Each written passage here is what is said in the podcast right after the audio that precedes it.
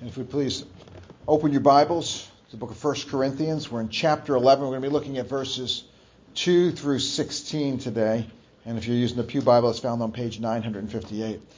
And today, in our um, study of 1 Corinthians, we're beginning a new section. As you've seen, there's various different sections that he's in where he's looking at, at various different topics. And this section that we're looking at between chapters 11 and 14, this deals with the broad topic of worship, proper worship. And what we're seeing in the, in the Corinthian church, and what sadly we see in our own church, is there's needless divisions seep into the church with respect to worship. What should be a time of joy and praise in the Lord, sadly, has often become a, a time of, of division. And this broad section addresses topics such as the Lord's Supper, proper use of spiritual gifts, prophecy, tongues, orderly worship, and we'll get through this in our study. And we see that these, these topics, there's much debate, there's much disagreement in today's church. And we need to balance a reverence that we have, a God honoring, God commanded worship, with spiritual unity, showing grace to one another, granting Christian liberty, building others up, not seeking our own good, but the good of our neighbors. And this is not always the easiest thing to do, given the strong views that we have concerning the proper worship. And today we start with one of the most difficult passages, really, in all the New Testament. A passage that has various different understandings, even, even in our own tradition, even in our own denomination. I've read multiple commentaries in studying uh, for this and listened to sermons, and they were all over the place, different, different things. So this is a very difficult passage, and, and I thank you. Many of you have been praying for me as I've been going through this, this passage. So, uh, hopefully uh, the Holy Spirit, I'm praying, pray with for me now as we go through this, that the Holy Spirit will reveal his, his message to us.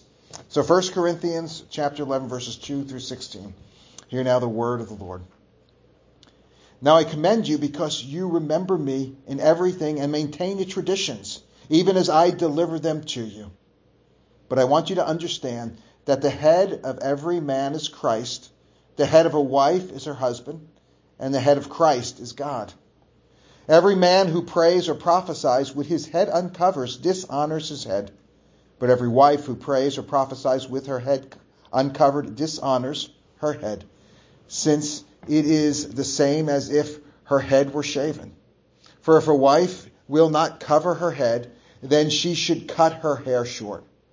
But since it is disgraceful for a wife to cut off her hair or shave her head, let her cover her head. For a man ought not to cover his head, since he is the image and glory of God. But woman is the glory of man. For man was not made from woman, but woman from man. Neither was man created for woman, but woman for man. That is why a wife ought to have a symbol of authority on her head, because of the angels. Nevertheless, in the Lord, woman is not independent of man, nor man of woman. For as woman was made from man, so man is now born of woman. And all things are from God. Judge for yourself. Is it proper for a wife to pray to God with her head uncovered? Does not nature itself teach you that if a man wears long hair, it is a disgrace for him? But if a woman has long hair, it is her glory. For her hair is given to her for a covering. If anyone is inclined to be contentious, we have no such practice nor do the churches of God. Let's pray. Father, I do ask for your Spirit to be with me. Father, help me to rightly divide this word. Help us to understand this word. This is a, a complicated passage. This is an ambiguous passage. And Father, we pray that you will use this time to grow us. Father, that we will understand not just this passage more, but we will understand you. And Father, we pray that we will love you more we will have an encounter with Christ, and you will be glorified by this time. We pray in Jesus' name. Amen. Well, when I say this is one of the most difficult passages in the New Testament, I, I don't mean it's necessarily a hard passage to obey. What I mean is that it's, it's difficult to understand. You see, this passage is difficult really because it's ambiguous. It's a difficult passage because it's, it's difficult for us to understand. That's why we see a great divergence in interpretations and commentaries. For example, is this passage about men and women in general, or is it about husbands and wives? You see the same Greek word, woman and wife, or husband and man, depending on the context. It's the same word. So we have to understand what is he talking about. Some people see it as universal to men and women. Others see it as specific to married couples. And this is the approach that the ESV takes. Uh, the translators actually translate husband and wife. That is not in the original Greek. It's men and women. So that is a, a interpretation that the translators take. Another question is what is actually meant by head covering? Is it a hat? Is it a veil? Does it refer to hair? The, the, the passage is, is largely silent about this. And even the word itself, it's used in different, uh, uh, uh, the word head itself is used in, in different sense in this passage. It refers to the physical head, but it also refers to Christ. It also refers to the man. It refers to God. And even metaphorically, what does head mean? It can have many different meanings. And none of these meanings are clear in the text itself. It's also difficult to determine from the text what is the universal timeless principle and what is only specific to the Corinthians cultural context. Is the entire passage only applicable to the Corinthians? Or and has says nothing to us? Or is the entire thing oh all applicable to us? Or is it part? Part general, part cultural. And again, it's difficult for us to understand from the from the text itself. And hence variation in interpretation among different commentators. Also, how much background knowledge do we need to know about Corinth, about the Roman situation? Again, if you listen to sermons on this or read commentaries, they bring a lot of background information in here. How much do we need to know about this? You know, about Corinthian prostitutes and what, what the culture of short hair, long hair, wearing head coverings and not. In addition to all these things, we have this bizarre statement in verse 10 about that a woman should have a, a symbol of authority on her head because of the angels. What does that mean? And there's all kinds of bizarre bizarre speculation with, result, with, with respect to that verse. So these are some of the questions that lead to the ambiguity of this passage. Questions that hopefully we will see and hopefully we'll be able to answer as we go through this text. And what we're going to do is we're going to simply walk through this text. And this is really how I figured out what this text meant. I went through it verse by verse, asking it questions and coming up with questions and going through. So hopefully by the time we get to the end, we will understand what this verse is saying and also understand how we can apply it in our modern context. So let's start off right at the beginning. Paul starts off this section commending the Corinthians. And he commends them because they maintain the traditions that Paul delivered to them. And I think this verse is important. This verse is, it's easy for us to pass by this, this verse. And it's easy as if, if we skip through it, wanting to get to the more controversial issues. I think we're going to miss something important here. Because what Paul is saying is that the instructions that are found in this passage, these are not Paul's own ideas. They're not his own instructions that, that he has to, to address a particular concern in this particular church in Corinth. But rather, these instructions represent a traditional teaching practiced by all the churches of that day. And Paul again reiterates this point at the end of the passage in verse 16, where he basically says that this is what all the churches are doing. So why is this important? Because right off the bat, what Paul is telling us that these instructions are broader than the local context. They are broader than just the Corinthian church. They are a tradition that all the church churches did at this time. Now, tradition is different from scripture. Tradition is different than thus saith the Lord. And just because a practice was universal at a particular time in a church does not mean that it's universal tradition for all times in the church. But nonetheless, this statement should get our attention. It should warn us not to too, too quickly dismiss this teaching, only applying to the original context and having nothing to say to us as well. Our default, rather, should be to expect this passage to apply to us, unless we can see a clear indication in it or in part of it that it's culturally specific. So let's go to verse 3. This is where we start to hit some difficulties. Verse 3 says, But I want you to understand that the head of every man is Christ, the head of the wife, and it's actually the word is woman. So the head of woman is the man or her husband, and the head of Christ is God. And the ambiguity with this verse has to deal with first the scope of this verse. Does it apply solely to a marriage relationship? Does it apply to husband and wife? Or does it apply to men and women in general? And the second, this is again another debated uh, part of this verse, is how is head, the word head used? What is the metaphorical sense of head? Is it source? Some people will think it's the source. Some people will think it's authority. Some people will think it's representation. So there's different meanings here. But as I'm going through this, I don't really think this verse is actually difficult to understand. I think what's difficult is we don't really like what it says. And I think these ambiguities that we put in here is, is, is a search that we do to, to, soften what these verses seem really to, to clearly say. And what I think this verse clearly says is that there is a creational hierarchy, a hierarchy that entails authoritative leadership. It's a, a chain of command, if you will. See, the man, as the head of the woman, occupies a position here of superior relational authority. And this, this corresponds then to the subordination that we see in God Himself among the persons of the Trinity. Now, when I say this, it's very important to understand what this implies. It's important to note that this subordination in no way implies inferior essence. The Father, the Son, the Holy Spirit, each one of them are fully God, fully perfect, fully equal in their honor, in their dignity, in their glory, in their being, in their essence. But nevertheless, there is a hierarchy in the Godhead, a functional relationship within the Trinity itself. And likewise, men and women are both created in the image of God. Genesis 1:27 says, "So God created man in his own image. In the image of God he created him. Male and female he created them."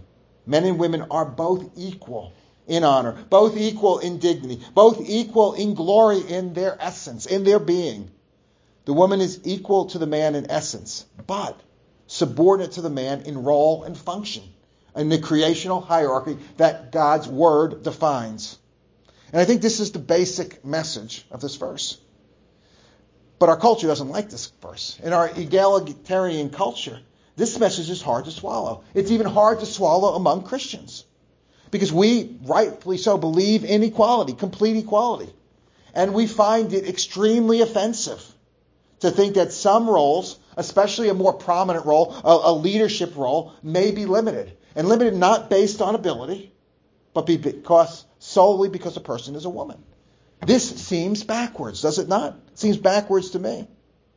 Now, some of the commentaries that I have read see this male headship, they see this as a universal principle. Because, and they, and they go back to the creational hierarchy that is used not just applying to roles within marriage, not just applying to, to roles within the church, but within the larger society. And some would limit the role of women to not much beyond childbearing. And this really, if you think about it, this has been the majority view of human society, not just the church, really until recently. There are women that I know in this room today who have had certain career and educational opportunities limited to them, not because of ability, but simply because they were female. And we rightfully see this is wrong. So I don't really see this text as giving that wide application. I believe the ESV translation is correct in interpreting man and woman here as husband and wife in this verse. So I believe that the correct context of this verse is within marriage, not within society as, as in general. And a couple reasons I see this is is uh, when these wom- men and women are used together by Paul. Typically, he's talking about husband and wife.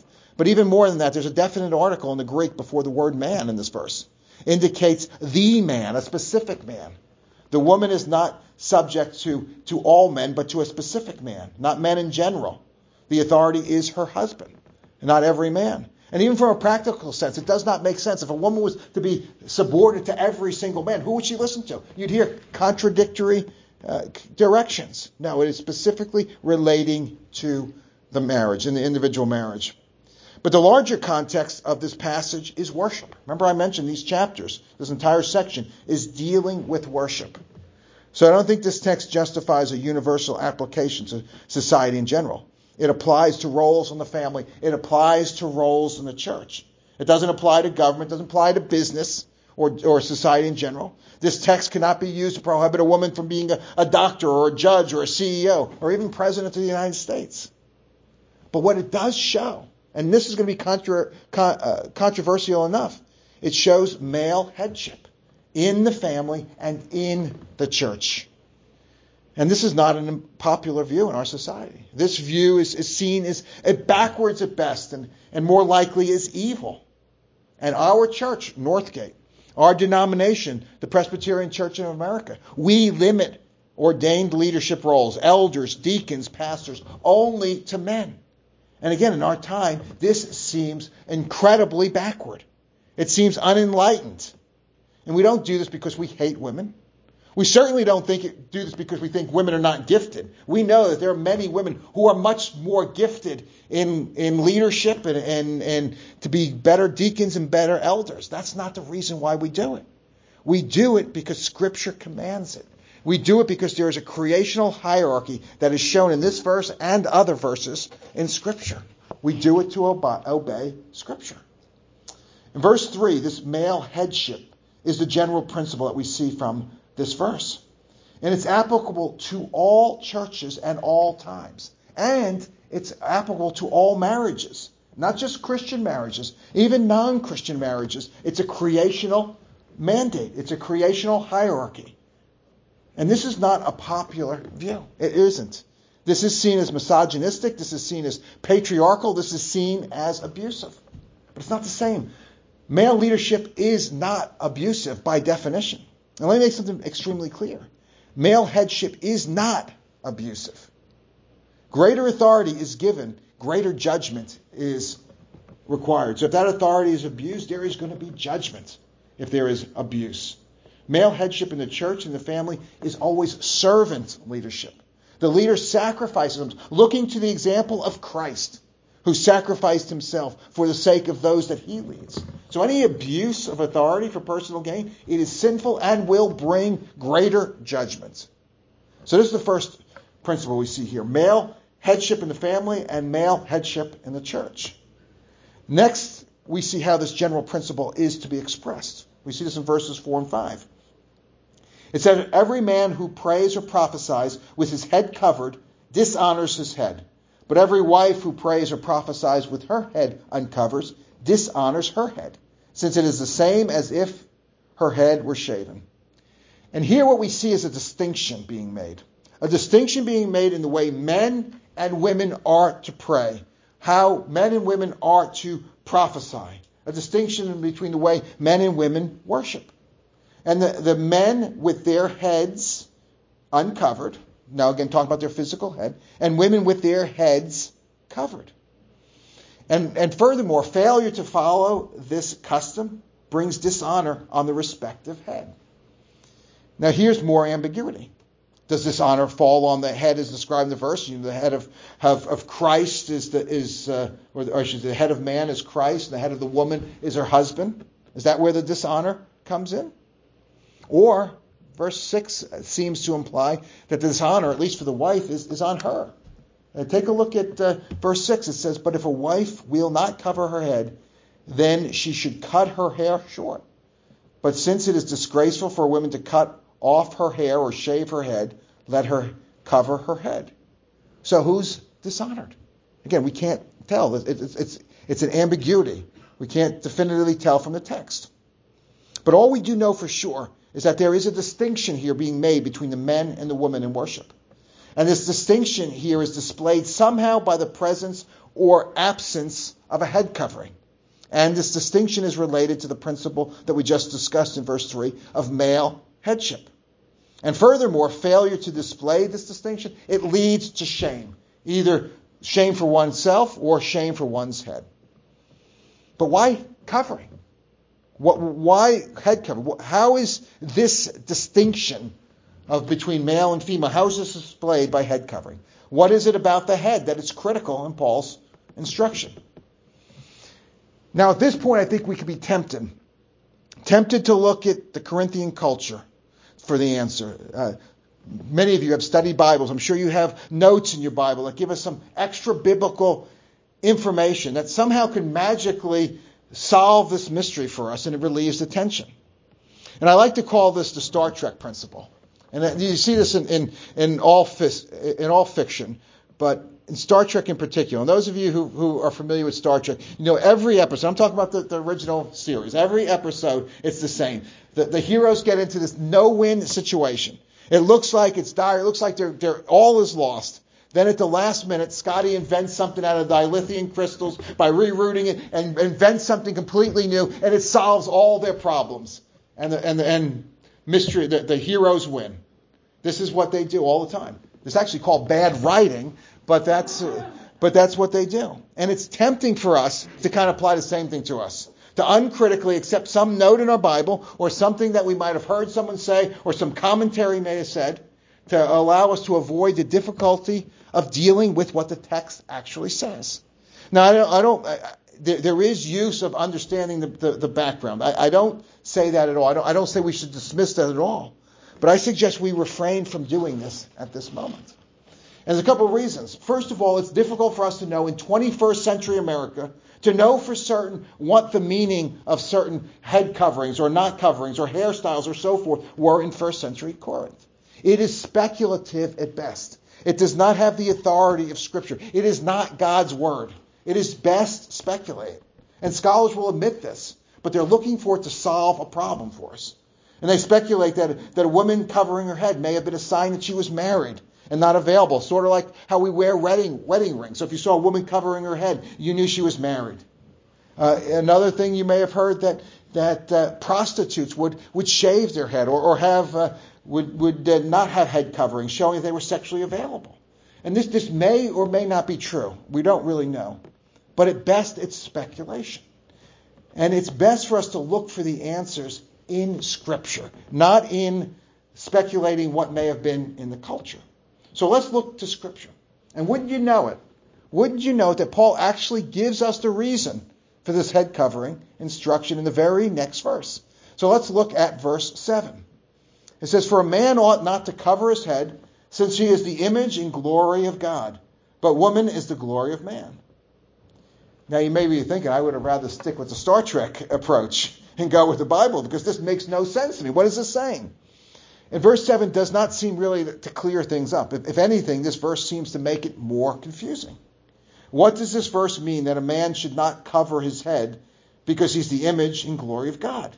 But woman is the glory of man. What again? What does this mean? Well, let's take it one piece at a time, see if we can figure this out. Well, we know for sure that man is the image of God because we see this in Genesis 1:27. It says, "So God created man in His own image." We understand that. But if we read a little bit further in this verse, as I did earlier, it says, "In the image of God He created him, male and female He created them." So it's not just that man or the husband is in the image of God, but the wife also is in the image of God. But notice that Paul breaks the parallelism in this verse. He says the man is the image and glory of God, but the woman, doesn't say image, is the glory of man. So what we see here is that glory is what is, is, is, is uh, specifically, uh, what this is specifically about and what's being emphasized. But again, what does that mean? Well, we get more information if we go to verses 8 and 9. So let's look at 8 and 9 It says, For man was not created from woman, but woman from man. Neither was man created for woman, but woman for man. And what this is, is this is a specific reference to creation, as we heard Hal read in our, gospel, or in our Old Testament reading this morning from Genesis chapter 2. So, see, at the, at the end of Genesis chapter 1, the apex of, of, of the height, the zenith of God's creation is man, male and female. Man is the last thing that God has created. And after God creates the heavens, after God creates the earth, after God creates the sun and the moon and the plants and the birds and the fish and the animals, the pinnacle, the highest of God's creation is man. Man in his own image. And chapter 1 gives us the big picture of creation. But chapter 2 of Genesis, that zooms in. It gives us the specific details of the creation of man.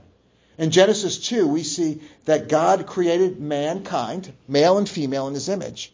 But this creation takes place in two stages. The first stage was the creation of the man out of the dust of the ground. And the second stage then was the creation of the woman out of the body of the man. The man was God's last and greatest creation, bearing his image. And that he, he creates from the elements of the earth. So we can think of, of of God's final masterpiece is the man. So hence the man Adam is God's God's image and God's glory. And the woman was created by God from the man, from Adam himself.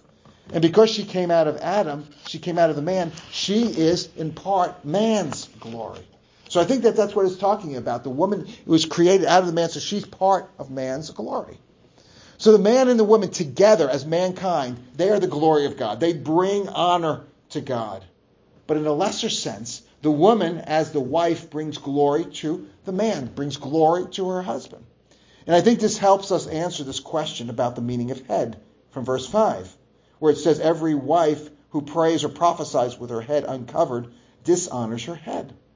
So, so if a woman is the glory of man, meaning the glory to her husband, the failure to show this distinction, to, to, to try to take her husband's role, is basically dishonoring to her husband showing showing it to discipline. And, and, and this is symbolized in this passage by praying with her head covered, so or, or uncovered, I should say, is showing is bringing this honor. So this fails to bring honor to her husband, and hence dishonors her husband. So let me say it differently. If, if creation of the man shows the glory of God, or Christ, his head, and the creation of the woman shows the glory of man because God created her from the man, but if we blur this distinction between men and women, what we do is we rob the respective heads. We rob Christ. We rob the husband of the glory, the glory that God intended to show through each. So that's kind of what, what, what we're seeing here. It, the distinction is the important part. And if we, we blur that distinction, we bring dishonor on the appropriate head. Now we come to this very odd verse, verse 10. It says, that is why a wife ought to have a symbol of authority on her head because of the angels. Again, here we have another ambiguity. And you may notice in your Bibles that there might be a little note on there reading says instead of because of the angels, it says because of messengers. And the reason it has that is the same Greek word. The same Greek word, angelon, could mean angels or messengers depending on the context. And the problem is we don't have enough context to know what it is. The, the deliverers of this letter are angelons, are messengers. John the Baptist is called an angelon. He's a messenger of God. So it's hard to know what he's talking about. Again, we don't have enough context to know whether it should be translated angels or messengers. But a very simple interpretation of this verse is Paul could be saying that if a messenger from another church, maybe even the person who delivered this letter, would see that the Corinthians are not following the tradition that every other church is following, that is, having their women praying with their heads covered and the men praying without their heads covered, that this could cause a stumbling, could be a stumbling block for this messenger. And again, it goes back to the principle we saw in the last section. Remember, do nothing to, uh, that won't build others up. Don't put a stumbling block for another believer, causing them to sin. That could be exactly what he means. And I, and I know that's pretty dull compared to some of the ones you've heard, right? Some of the other explanations that dealing with the angelic host. But the problem is with all these other explanations, they're all speculative. They're speculative at best. And, and, we run into this problem often when we try to deal with angels. I know we talked about this a little bit in, in our Bible study when we were looking at angels. The problem is we, we love angels. We want to know a lot about angels. But the Bible is not really a book about angels. The angels are at best peripheral in the Bible. The Bible is about God and about us. And the problem is we love angels and we want to know more. So we, we it naturally, this fascination naturally leads to speculation. And some people speculate that if a woman was not wearing a head covering, this could actually be seductive to angels, tempting them to want to have sex with the women. And they try to tie this to an, an equally obscure and abused verse that we find in Genesis chapter 6, verse 2, that says, The sons of God saw the daughters of man were attractive, and they took as their wives any they chose. And people interpret the sons of God here to mean angels. And they saw angels were intermarrying with human women and creating this hybrid, half, half angel and half man creature that they were calling giants. And, and that has, uh, I don't have time to go into that, but that has a whole bunch of problems. But again, it's speculation. The interpretation, and, and really the interpretation that um, that this is tempting, sexually tempting of the uh, of the angels. This contradicts Jesus' own words, where Jesus says in the res- resurrection, we will be like angels. He says this in Matthew 22:30. We will not marry. And what this implies is that angels are not sexual beings. Angels do not reproduce like humans. Angels were all created at one time as individuals directly by, from God. So angels really cannot be seduced by, by women to have sex with humans because they're not sexual beings to begin with. Now, one possible interpretation, if you really want to, to, to have this not mean messengers, but angels, and again, this is speculative, for this verse is the failure for, for men and women to show distinction in worship. This could be confusing to angels. And why is it confusing? Because angels see one of the key differences between angels and people is people are there's two. There's two sexes of people. There isn't two sexes of angels. So it could be confusing for the angels. So these are two understands. My my preference in thinking this is it's talking about human messengers. And it avoids avoids this, it, it allows us to do as little speculation as possible. Let's look at verses 11 and 12. These are, these are important because what they do is they balance our understanding of male headship and, and this original creation. And it, and it gives us, a, it gives us a, a, a proper balance, I should say. Because it's real easy for men to get cocky and forget that this position of leadership is a functional leadership. It, it, is a, it is a role, it's not essence. So here Paul stresses not the interdependence, but the interdependence of men and women. He says, Nevertheless, in the Lord, women is, woman is not independent from man, nor man of woman. For as woman was made for man, so man is now born of woman. All things are from God. So Paul stresses that in the Lord, women and men are interdependent. Just as God said in, in, Genesis 2, it's not good for, for man to be alone. Well, it's not good for women to be alone. Men and women were created to complement each other. The image of God is really incomplete in any single gender. It, when they come together, that is when we have a complete. Again, Genesis 1:27. In the image of God he created. Male and female he created them. So the image of God is not complete in male alone. It's not complete in female alone. It's complete in both. And verse 12 ends, and all things are from God.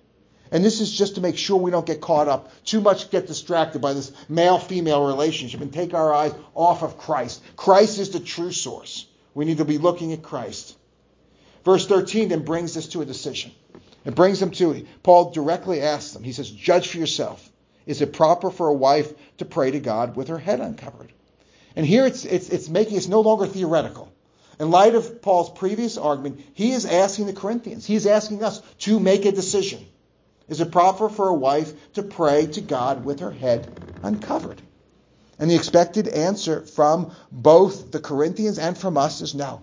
No, it is not proper. So we know that head coverings are proper for women, but we still don't know exactly what this looks like. What is it talking about? Is it talking about a hat? Is it talking about a veil? Is it talking about these people like a little doily thing? Is that what it's talking about? Like a, maybe like a yarmulke? Well, the next two verses I think give us a clue to what's required. Let's take a look at verses 14 and 15. Does not nature itself teach you that if a man wears long hair, it is a disgrace for him? But if a woman has long hair, it is her glory. And here's the key part for her hair is given to her for a covering. These verses give us the answer to what we're looking for. What is specific head covering? The answer is hair. It says, for her hair is given to her for a covering. Nowhere else does it say. It doesn't say a hat is given for a covering. It doesn't say a doily or a veil. It says her hair. So verse 15 gives us the answer. Her hair is given to her for a covering. The woman's hair, not a veil, not a hat, is given for a covering. And what we do is we read these two verses in light of the general principle that is represented by hair, by head covering. And that is that men and women are to present themselves as different, as distinct. And what better way to show that than hair, right? Specifically. And I don't, I don't think it's talking about the length of hair, although that's part of it. It's, it's the style. You could tell. I mean, you look around in this room today, there are women with short hair, long hair, but you can tell they're women. And you look at men who have different hair, you can tell they're men. This is a perfect way of telling the difference between the genders. We're not confused. And, in verse 14, it says, if a man wore his hair long, it's a disgrace. And I'm sure men in, in the first century were, would wear longer hair than, than men in the 1950s, or even men now do it. But it's a disgrace. It's not the length of hair. The disgrace is wearing a hair that would confuse them with women, to make them purposely want to look like women in their hair. And similarly, there are women with relatively short hair, but nobody, again, mistakes them for being men. See, the disgrace is the blurring the sexual distinction between men and women. And Paul ends this passage in verse 16 with a clear statement that this is really a non negotiable for God's church. He says, If anyone is inclined to be contentions, we have no such practice, nor do the churches of God. And he's saying, if you want to argue, you're out of luck. He says this gender distinction, this is part of God's creation, and it's part of worship in God's church. Men are to worship, men are to live clearly as men, and women are to worship, and men are, and women are to live clearly and distinguishably as women. And we spent a lot of time examining this verse by verse because again this is a complex this is an ambiguous passage. But i think if we go through it we can have a, a, clear understanding of what it's saying. And now we are ready to apply it to ourselves. Now we are ready to say what does that mean to us today? And really there's just one application from this sermon. The one application that i have from this sermon is simple. Men and women are different. Men and women are different. You had to come here to hear that from me. And there should be no attempt to blur this distinction. And again, this seems so obvious. This is something we, we each learn, we discover at a very early age. But sadly, in our current culture, this fact is, I think, purposely and, and sinfully suppressed. I mean, we just look in the news today. We have a very intelligent woman who's been nominated to the most exclusive club in the world to, to sit on the Supreme Court of the United States. And she says she cannot define what a woman is. She says, I'm not a biologist. She knows what a woman is. The reason is she's held captive to a worldview that is in rebellion against God, that says that we can decide, not God, what a man or a woman is. And despite her incredible intellect, she's unable to see the truth, a truth that even a small child can see. Men and women are different. And this is Romans 1 in action. Claiming to be wise, they become fools. And sadly, this is our culture in rebellion against God. So our application is that men and women are different. They are different physically. They are different in the roles that God has assigned each of them, both in the church and in the family. And failure to acknowledge this fact is rebellion against God. Rebellion against God that he reveals himself both in nature and in his holy word. And these differences are not to be eliminated. They are not to be blurred. They are to be displayed. They are to be celebrated. Men and women are different. They complement each other. Each sex displays a unique aspect of the image of God that the other cannot display. And together, together, they complete one another. And this completion brings glory to women. This completion brings glory to men. But most of all, this completion brings glory to God. And specifically about head coverings. I do not think this passage compares, uh, commands women to wear a veil or, or a hat when praying. I believe the general principle is that men and women are to be different, and these differences should be made clear most easily by the way they wear their hair and their hairstyles. That's what I think that this is specifically talking about. But that said, if a woman understands this admittedly ambiguous passage to teach that she should wear actual fabric head covering, that's fine. That is fine. Then she should do this. Because if she feels that that is what she should do, she does not want to sin against her, her conscience. So, but I don't really think that that's necessary. But that that's fine. That, we we have we give each other grace in those situations. But finally, despite the differences between men and women in the church, despite differences in the family, one thing is identical. Both men and women are sinners. Both men and women need a Savior. And each one of us is saved the same way. We, each one of us is without hope saved in God's sovereign mercy. And that sovereign mercy is applied to men and women in the same way. It is by the gospel. The gospel alone, through faith alone, in, in, grace alone, through faith alone, in Jesus Christ alone. This is the gospel. And there is only one gospel. There's not a men's gospel and a woman's gospel. There is one gospel, one way of salvation. And it's through the merits of Jesus Christ alone. Christ saves men. Christ saves women.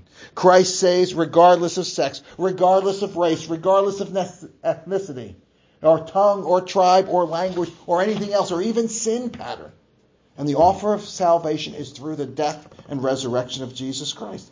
And it's open to all. All who call upon the name of the Lord, men, women, or, or any other distinction we want to make, all call upon the name of the Lord to be saved. Let's pray.